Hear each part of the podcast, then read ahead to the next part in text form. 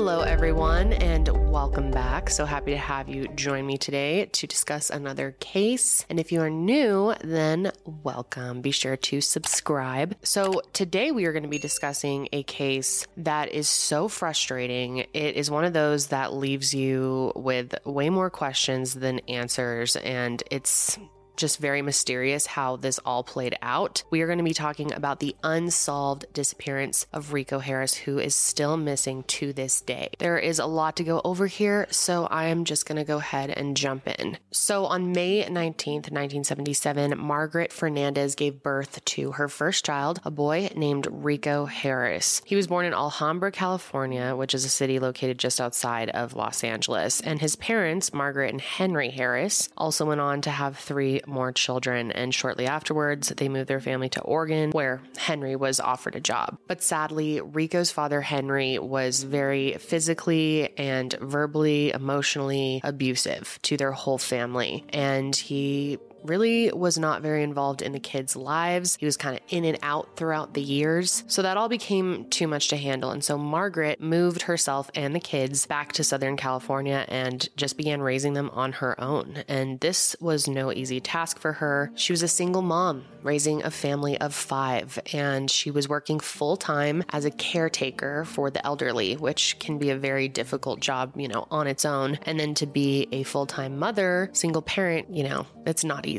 And so, as the oldest son, Rico, who was very, very close with his mother, really felt responsible for helping his mom. And he would always promise her that one day he would make it big in the NBA and he would be able to provide for his whole family. Now, even though his father was in and out of his life and not very involved, he did pick up on some of the dreams that his father had. At one point in his life, Henry, his father, played semi pro basketball, and that really inspired Rico to pursue a career in basketball, and he loved the sport. But unlike his father, Rico wanted to take it all the way. Like I said, he wanted to be in the NBA, which is clearly not easy. But playing basketball really was Rico's entire identity when he was growing up. It was a huge part of his life. By age 11, he was playing pickup games at Granada Park in his neighborhood with people that were twice his age. So he was definitely dedicated to the sport and talented. And Rico, for the most part, when he was growing up, always stayed on the right path. Like he didn't get into drugs and alcohol, he didn't fall to peer pressure. He would actually tell other people around him, like, don't get involved in that stuff, or he'd be disappointed in friends who were experimenting with drugs and alcohol. People said that he kept it clean and he was focused on his future. He was a big star of the Temple City High basketball team, and he wanted to make sure that nothing would stand in his way of going pro. And being 6'8 and averaging 28 points and 15 rebounds per game definitely didn't hurt his chances.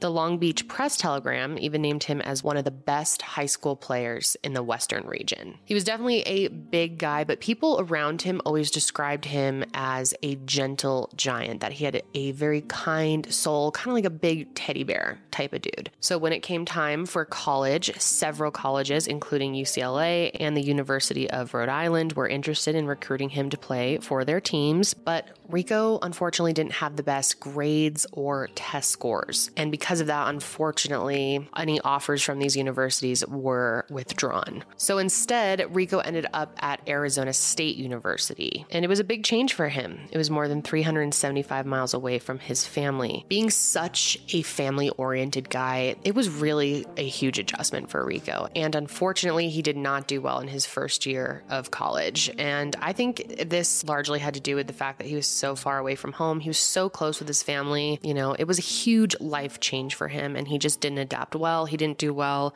socially or academically. But the final straw for Rico came in 1996 when he and two of his teammates at Arizona State were arrested on suspicion of false imprisonment. Two female students claim that Rico and the others held them against their will and made them perform sexual acts. Now, there isn't a lot of information out about this. I don't know if it's true. However, the charges were dropped dropped because there were discrepancies in the two girls' stories.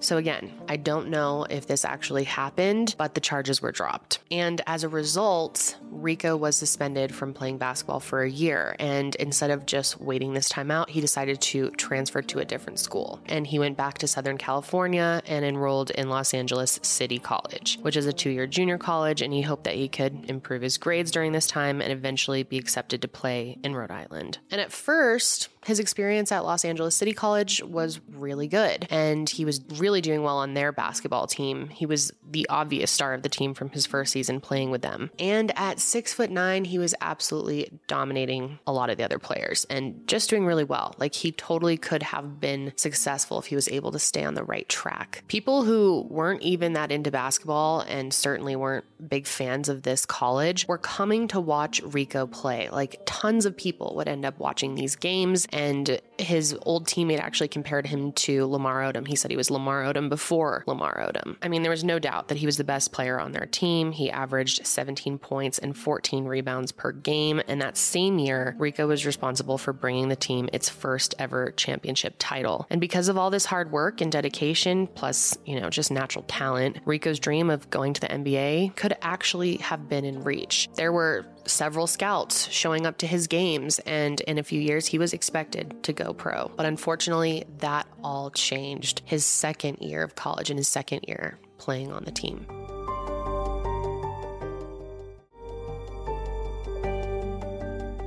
Like I said, Rico was always very straight laced when it came to drugs and alcohol, partying when he was growing up and up until this point because he was so focused on basketball and he would tell others around him, you know, I don't do that stuff because I'm like on a mission here. I want to be in the NBA. But for whatever reason, I mean, reasons we may never understand, Rico started to party that year. Obviously, as a regular college student, it's not that unusual, but it was out of character for Rico and his drinking quickly got really out of hand to the point where he would wake up in the morning and feel the need to drink a whole beer to help his hangover. And very shortly into all of this, his performance in basketball just started to decline. I mean, scouts would show up to watch him and be completely shocked. From what they had heard, he was this incredible player, and it did not match up with what they were seeing on the court. He was missing shots that he would normally make. He was just kind of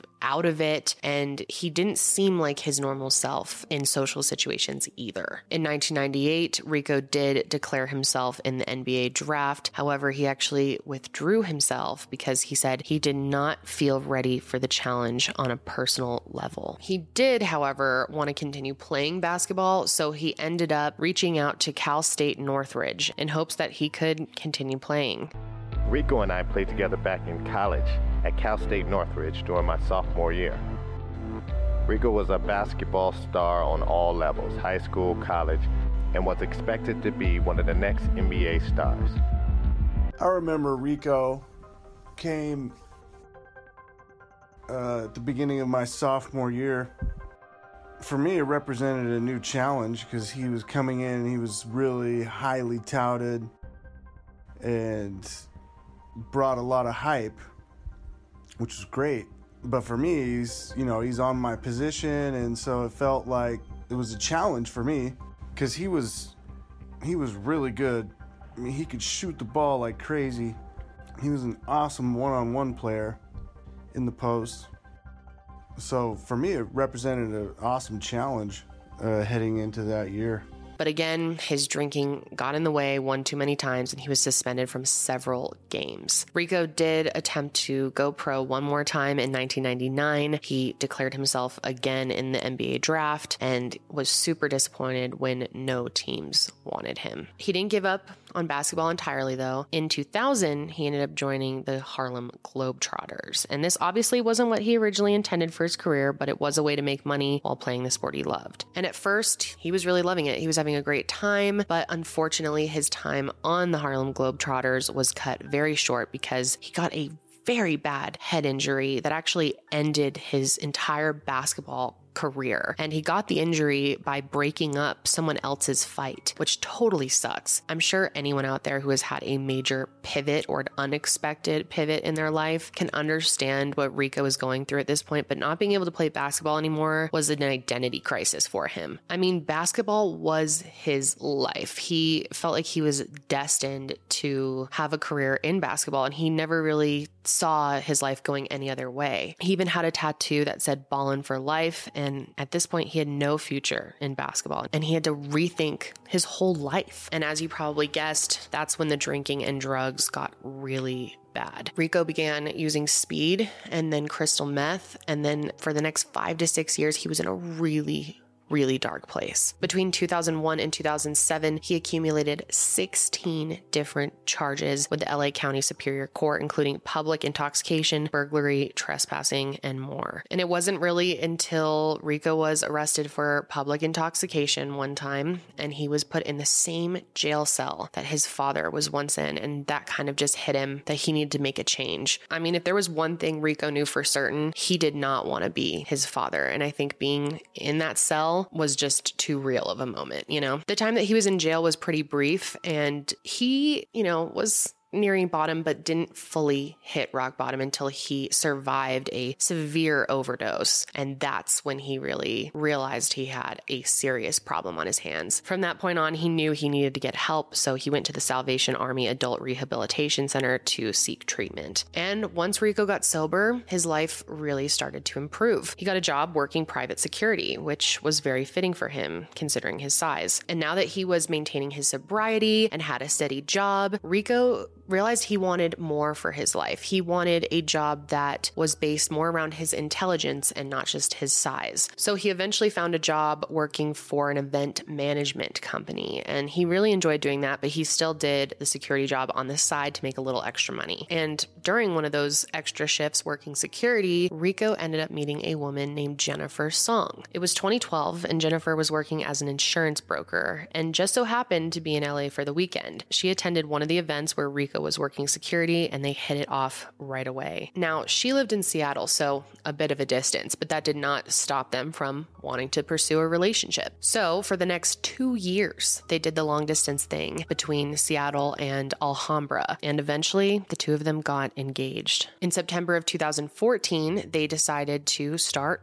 planning a wedding and they also decided they were done with the long distance thing. I mean, that can be super, super hard. And because Jennifer was, you know, more secure in her career and her life that she had built in Seattle, it made the most sense for Rico to leave California and move up north to be with her. Now, on the outside, it may look like Rico should be really happy during this time in his life. I mean, things had turned around drastically, but he was still deeply struggling. Rico, as I mentioned, has always grown up with the idea idea that he would be the provider one day for his future family. And moving in with his fiance, who was more established in her career, you know, was tough for him and he wasn't as happy as you might think. I really believe this had a lot more to do with Rico reflecting on his own life and feeling like he failed much more than being threatened by his partner or thinking the man should be the breadwinner or whatever. I think it was just kind of a dream he had and he knew he had fallen short. And all these feelings really really came up once he actually moved in. Jennifer said he didn't unpack his bags for the first two weeks, and he just said it didn't feel like home. He was acting different than she was used to, and so she decided to confront him about all of this. And that's when Rico told her he had actually relapsed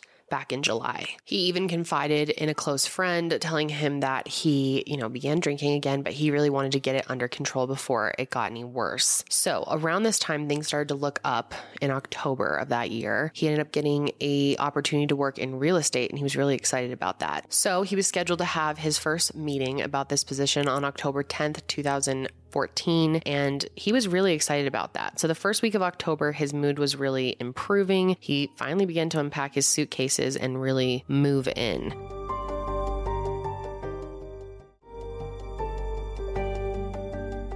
And on October 8th, he was in a great mood and he asked Jennifer if she wanted to go out and explore Seattle with him. He was finally ready to really see the place that he'd moved to and make it feel like home. But unfortunately, this conversation didn't go the way he wanted because Jennifer told him that she would prefer he go alone and check out the city while she stayed home and got some things done and went to the gym. There was something about this small disagreement that really sent Rico over the edge. He immediately started packing up his things and then made the 18 hour drive back home to Alhambra. And he didn't even tell Jennifer that he was leaving, he just left. She gets home from the gym and thinks that he's still out in Seattle, but meanwhile, he's already on his way home. So she starts texting him and he doesn't reply. So she's texting him more and more. And then finally he responds and lets her know that he is making the trip back home because he forgot a few things. But he did tell her that he was going to come back. He promised her that he would be home by October 10th at 7 p.m. so he could make it to that meeting for his new position. So, Thursday, October 9th, Rico makes it back to his mom's house after driving 18 hours through the night. And when he arrives, his mom suspects that he had been drinking. And then she speaks to him and confirms this and realizes that he had relapsed months earlier. So, while he's at home, Rico packs up some of the things that he had claimed he forgot forgot, and he spent some time with his younger brothers as well. Now, it's weird because the items that he had gone back for, his family said really didn't warrant an 18 hour drive. Like they weren't necessities. So his mom kind of confronts him about this and is curious about why he made this long drive home, seemingly for nothing really. And she kind of comes to the conclusion that he just really missed his family. And I don't doubt that. I'm sure he did. But I think that there was more, and it's believed by investigators as well, that there was more to him making this drive home, that he was possibly seeking out drugs. So that day, Rico kept up communication with Jennifer. He's letting her know that he is going to make it home by 7 p.m. on the 10th. And she can tell that he is really tired. By this point, Rico had been awake for more than 40 hours, which is dangerous on its own. But then to start an 18 hour drive home, that's incredibly worrisome. Jennifer tried to convince him that maybe he should get some sleep before he starts making the drive back to Seattle, but he was adamant in turning around and driving right back. His mom also tried to tell him that he should rest, but Rico didn't listen. He told her that he had things to do in Seattle, so he had to be back. So Rico left Alhambra around 1 a.m. in his black Nissan Maxima. And this drive home is more than than 1,100 miles, but all he had to do was get on Interstate 5, which would take him almost the entire way back. So Rico's phone record showed that he spoke to his mother and to Jennifer several times during the initial couple hours of his trip. He actually spoke to Jennifer for three hours, and I imagine this was kind of helping him stay alert as he was driving, but she was encouraging him to try and get some sleep. She tried to convince him to pull over at a rest stop and just sleep for a few hours, and to her surprise, he actually agreed. He said he was planning to stop somewhere, but he wanted to stop up in the mountains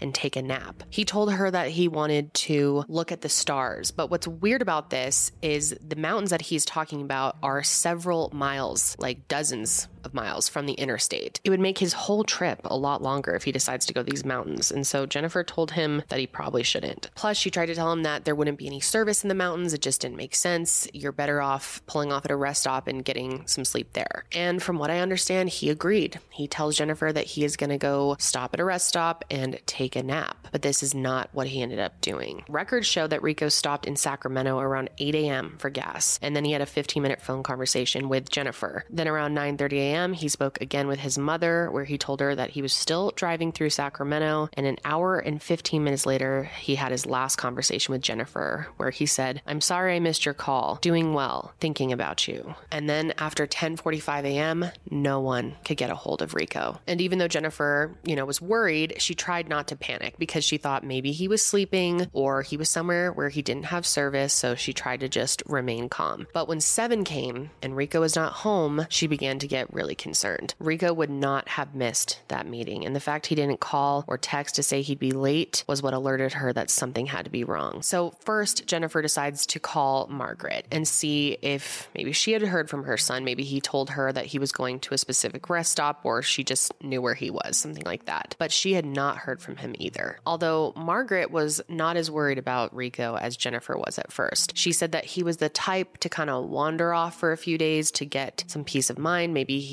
had a lot that he was working through. And, you know, she thought maybe he just needed some space. But Jennifer felt really weird about everything. She just knew that he wouldn't blow off this meeting. He was really excited about this new position. And obviously, blowing off your first meeting isn't a good way to start. Ultimately, she just had to wait and hope that he would return. However, Rico did not return, and it wasn't until October 14th that anyone would become aware of his disappearance. On the day before, October 13th, a sheriff's deputy in Yolo County, California, was doing a routine check at the lower site in the Cache Creek Regional Park. Cache Creek is located about an hour northwest of Sacramento and 50 miles west of Interstate 5, which was the road that Rico was taking to Seattle. And people often stop and park at this lower site to enjoy the views, but it's not a place for hiking. And while visiting the lower site on the 13th, the deputy noticed a black Nissan Maxima parked on the side near some bushes. And he didn't think much of it until the next day, the 14th, when it was still sitting there. And a reminder Rico wasn't reported missing until the 14th. And what was particularly strange about the car is that it wasn't parked in a designated parking spot. It was kind of like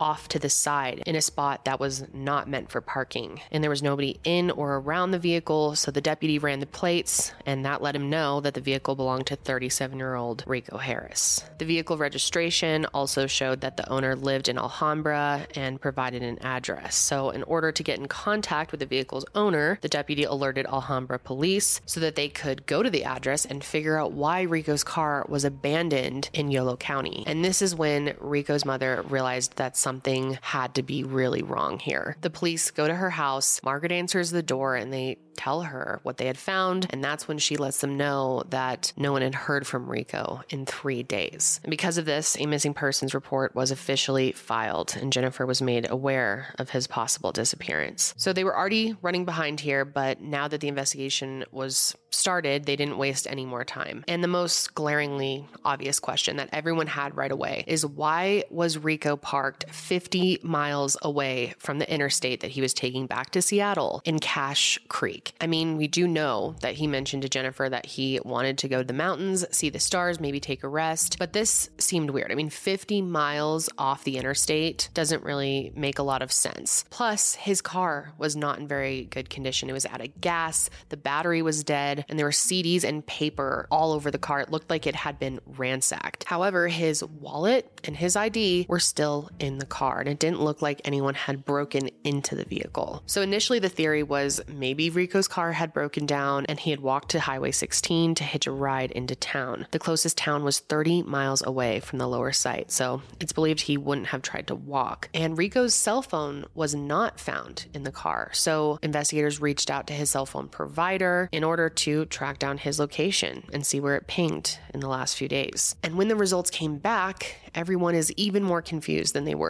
before. Rico's phone pinged in Redwood Valley, which is located more than 70 miles away from where they found his car. The lead detective, Dean Nyland, attempted to get in contact with people that live in this area, hoping that someone had seen him, and at first, no one had. So next, they sent his car in for processing, and they brought in search and rescue teams to comb over a 27 mile radius in the Cache Creek Regional Park. And this is pretty treacherous terrain, so they also brought in a team of search dogs and a highway patrol airplane with a heat seeking camera. They also used a mass communication system and sent out a text to more than 4,000 people in the area, hoping that someone would come forward with information. And considering that Rico is 6'9 and 300 pounds, they thought that maybe someone would have seen him. And then finally, four days after the search started, investigators did find large shoe prints matching the size 18 shoe that Rico wore on the sand down by the river. And not only that, they also found a shoe insole that matched a size 18 shoe.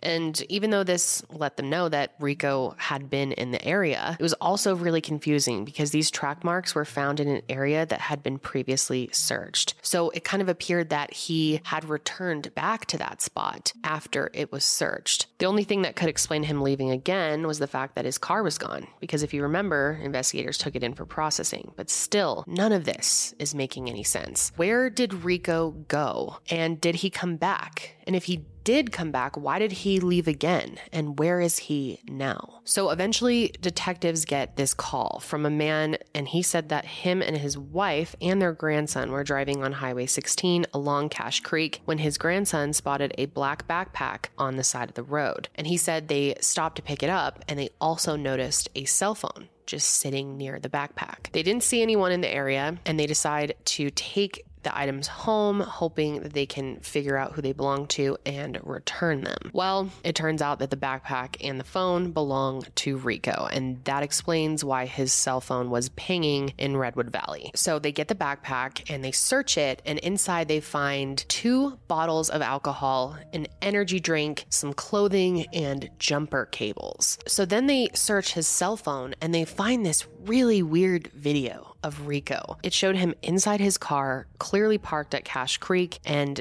he appeared to be throwing his stuff around the vehicle and rummaging around almost like he was looking for something, which explains why his car was in such bad condition when it was found, but it doesn't explain where Rico went or what he was looking for. But luckily, that mass notification system came through, and three people came forward saying that they believed that they had seen Rico. One person said that on Sunday, October 12th, they thought they saw him sitting on a guardrail along Highway Highway 16, just a few miles from where his car was found. A second person believes that they saw him walking southbound on Highway 16, and the third person said that they thought they saw him at the lower site walking around and acting very confused. So all these sightings kind of confirm that Rico had been in that area and had stayed in that area, but where was he now? We don't want to think about the worst, so right now I'm keep myself very optimistic. I'm not really letting my mind wander anywhere else. I I have to believe that. You know, I have that kind of faith that, you know, uh, we're going to find. So I'm sure many of you have come to your own conclusion that it's likely that Rico was on drugs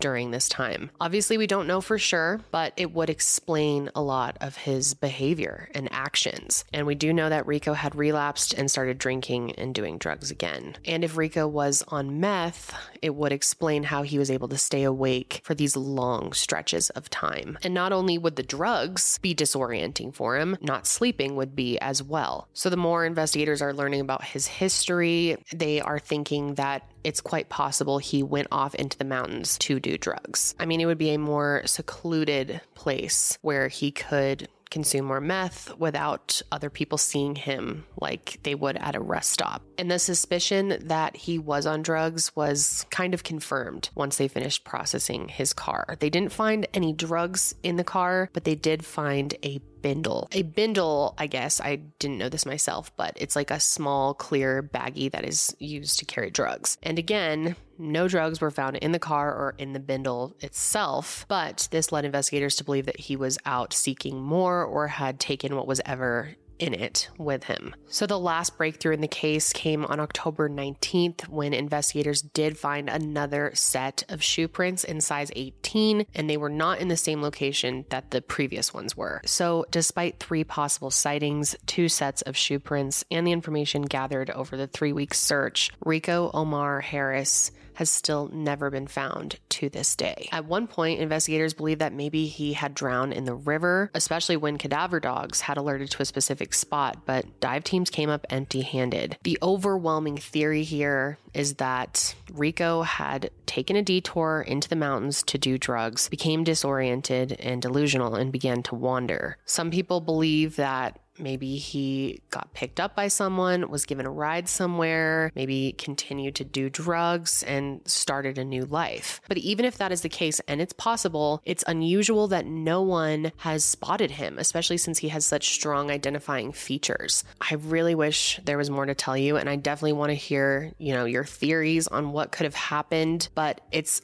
unbelievable that he has still not been found. And here we are in 2023. It's almost been 10 years and there has been no sign of Rico, no clues, nothing. And Rico was a loved fiance, son, and friend who unfortunately really struggled with addiction and that possibly took his life. I know there will be a lot of judgmental comments, there always are when it comes to addiction, but I want to make it clear that addiction is a disease. For a lot of people, it's just impossible to escape. So I just wanted to point out if you know anyone who is struggling with addiction and want to seek help, please visit help.org to learn more. And if you or anyone you know has seen Rico or think you have any information that could help an investigation, please contact the Yolo County Sheriff's Office at 530 668 5280. God, ones like this are just so confusing, so frustrating. I mean, they keep me up at night thinking about what happens to these people who just seem to vanish, especially after almost 10 years of no answers. It just it seems hard to do to disappear in today's world, but it still happens to people all the time. That is going to be it for me today, guys. Thank you for joining me for another episode. And make sure you follow the show on Spotify and Apple Podcasts. It really does help me out. If you want to watch the video version of this show, you can find it on my YouTube channel, which will be linked, or you can just search Kendall Rae. I will be back with another episode soon, but until then, stay safe out there.